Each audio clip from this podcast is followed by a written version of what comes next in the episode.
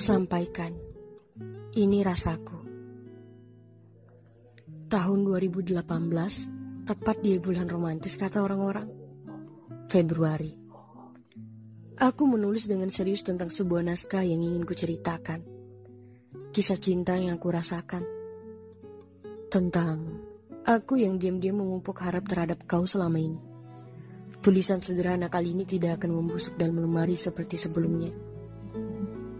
Aku izinkan kau membacanya. Dan kau bilang, yang akan datang, biarlah begitu. Berbaik sangka sajalah. Pernahkah di kau bimbang akan masa depan, Dik? Sama. Aku juga. Salahku tentang rasa yang tidak seharusnya terburu-buru. Tapi bagaimana mungkin tidak? Sebab rasaku menggunung, harapku melangit.